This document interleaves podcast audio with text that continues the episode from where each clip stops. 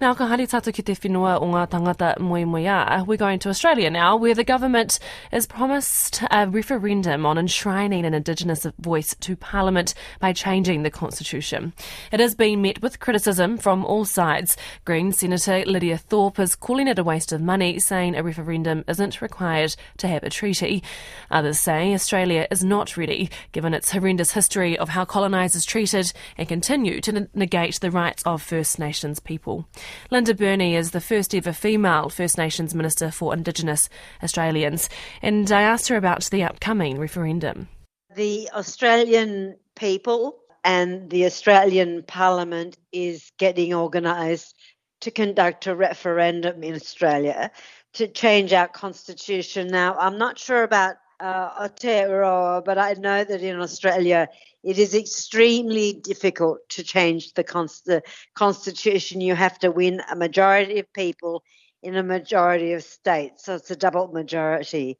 Uh, the constitutional change that we uh, want to make is to put into the Australian Constitution a permanent permanent body of First Nations people uh, to provide advice to the Parliament on issues, legislation, laws that directly affect First Nations people.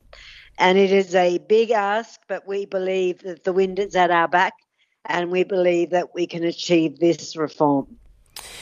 Obviously, in 2017, something similar was rejected by the Turnbull government, and there's also been a lot of opposition to this yes. proposal in the past. You did say that the wind is hopefully behind you in order to make this change. Is Australia ready? Not everyone is ready, um, but you would expect that there will be scare campaigns and people that will disagree with constitutional reform. But I think, in the main, certainly the business sector, the faith sector, uh, the non government sector, um, and many Australians are absolutely up for this change. They want to know a bit more about what the voice would look like.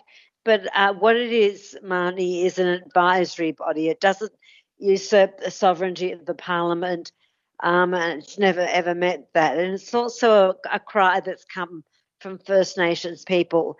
For five years, we have been, uh, as a parliament, had in front of us the opportunity to do this. But as you say, uh, it was rejected up until the change of government in May here in Australia.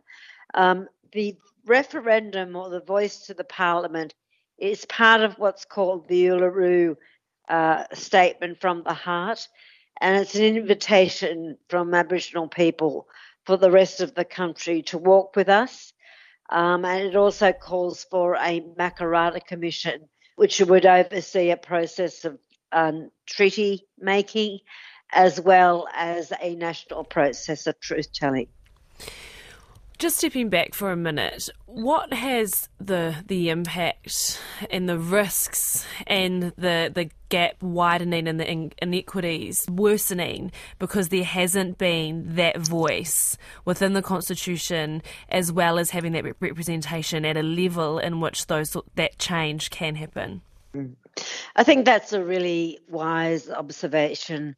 We see the voice having two roles. Obviously, uh, for a first world nation like Australia with a colonial history, uh, similar to your country, to not recognise, you know, 60 odd thousand years of history and story in the Constitution is unacceptable.